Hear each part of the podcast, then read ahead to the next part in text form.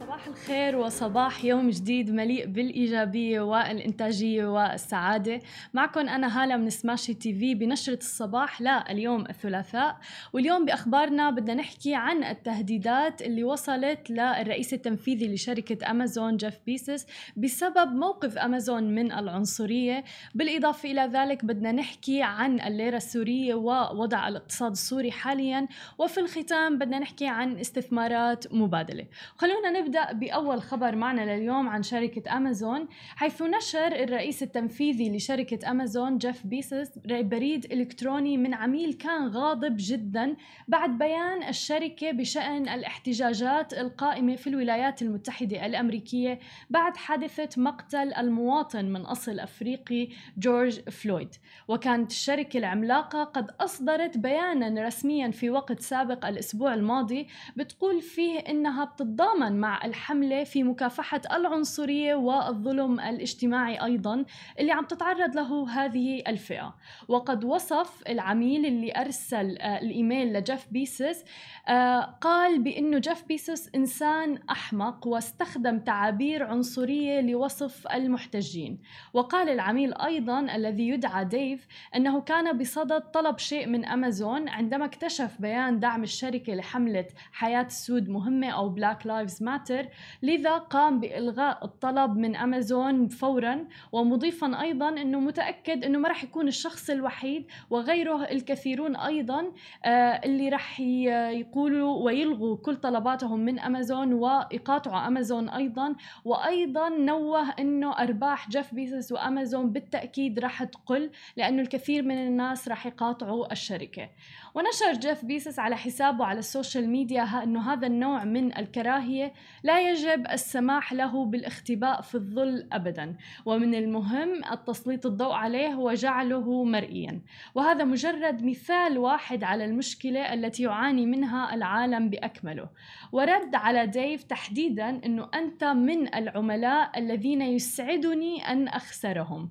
ويذكر أن هذه ليست المرة الأولى اللي بينشر فيها الرئيس التنفيذي لشركة أمازون رسائل بريد إلكتروني أو إيميلات لقاها.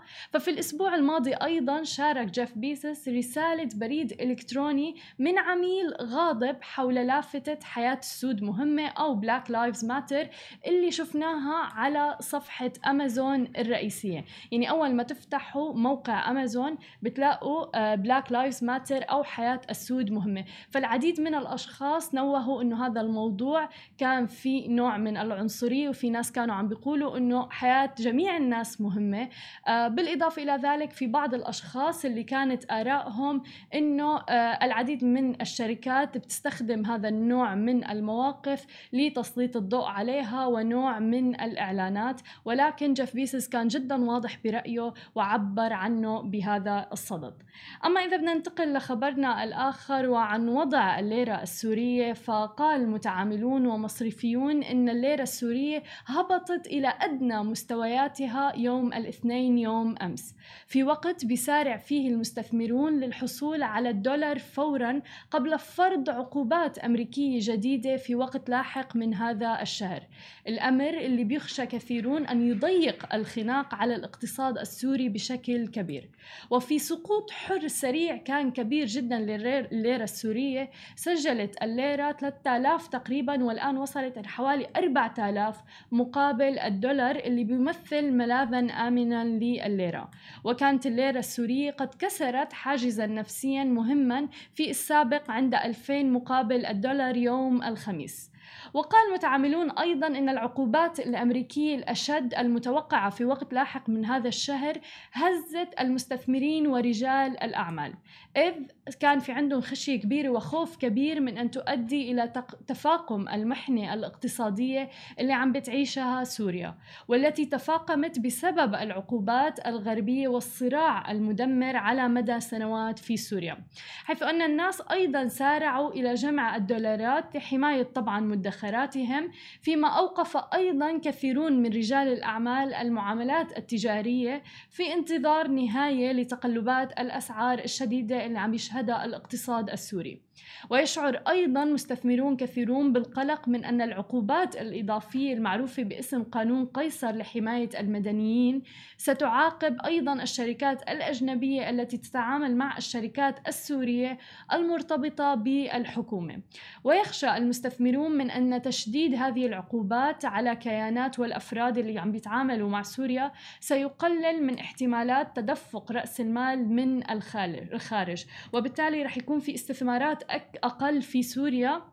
وبالتالي هذا بقلل من عدد آه، الاستثمارات اللي بتصير وعدد الشراكات اللي بتصير وبالتالي بيساعد على انهيار الاقتصاد بشكل أكبر في سوريا. وهذا أمر حاسم لإعادة الإعمار بعد الحرب وهذا الموضوع اللي كان الكل متطلع له إنه بعد سنوات من الحرب في سوريا آه، أقل ما يمكن إنه إعادة إعمار سوريا بعد الحرب. وكان من المتوقع إنه العديد من الاستثمارات الأجنبية ستدخل سوريا وستعيد إعمار البلاد. الإنتاج ولكن الآن مع انهيار الاقتصاد وتحديدا الليرة السورية في تخوف كبير تحديدا من رجال الأعمال. لذلك أوقفوا العديد من العمليات التجارية لديهم والاستثمارات.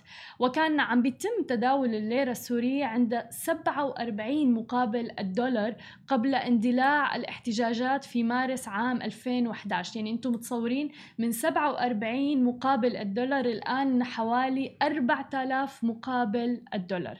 وطبعا أدى انهيار العملة إلى ارتفاع معدلات التضخم وتفاقم أيضا المصاعب في الوقت اللي عم بكافح فيه السوريون للحصول على الغذاء والكهرباء وأيضا الخدمات الأساسية الأخرى.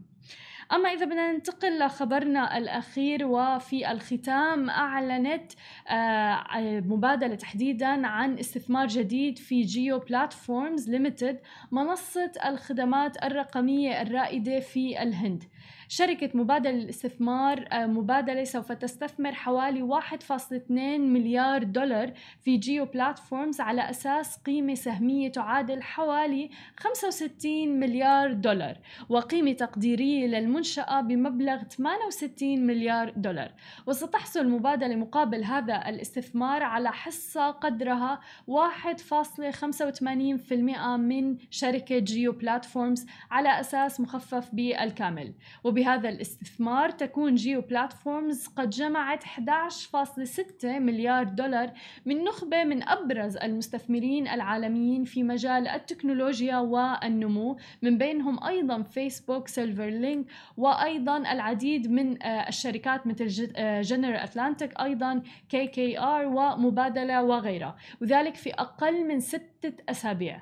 نرى في الآونة الأخيرة العديد من الاستثمارات والاستحواذات في المنطقة العربية تحديدا. وهذا الشيء يدعو للتفاؤل وفي الحديث عن المزيد من الاستثمارات تابعونا اليوم الساعة الثانية ظهرا بتوقيت الإمارات. رح نكون معكم ببرنامج مال وأعمال ورح نغطي فيه العديد من التطبيقات اللي حصلت على الاستثمارات.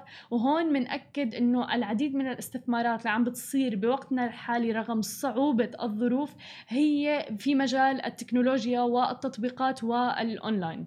هاي كانت كل أخبارنا لليوم. ما تنسوا تتابعونا على كل مواقع التواصل الاجتماعي الخاصة ب Smashi TV. تسمعوا البودكاست تبعنا وتنزلوا الأبليكيشن. نهاركم سعيد.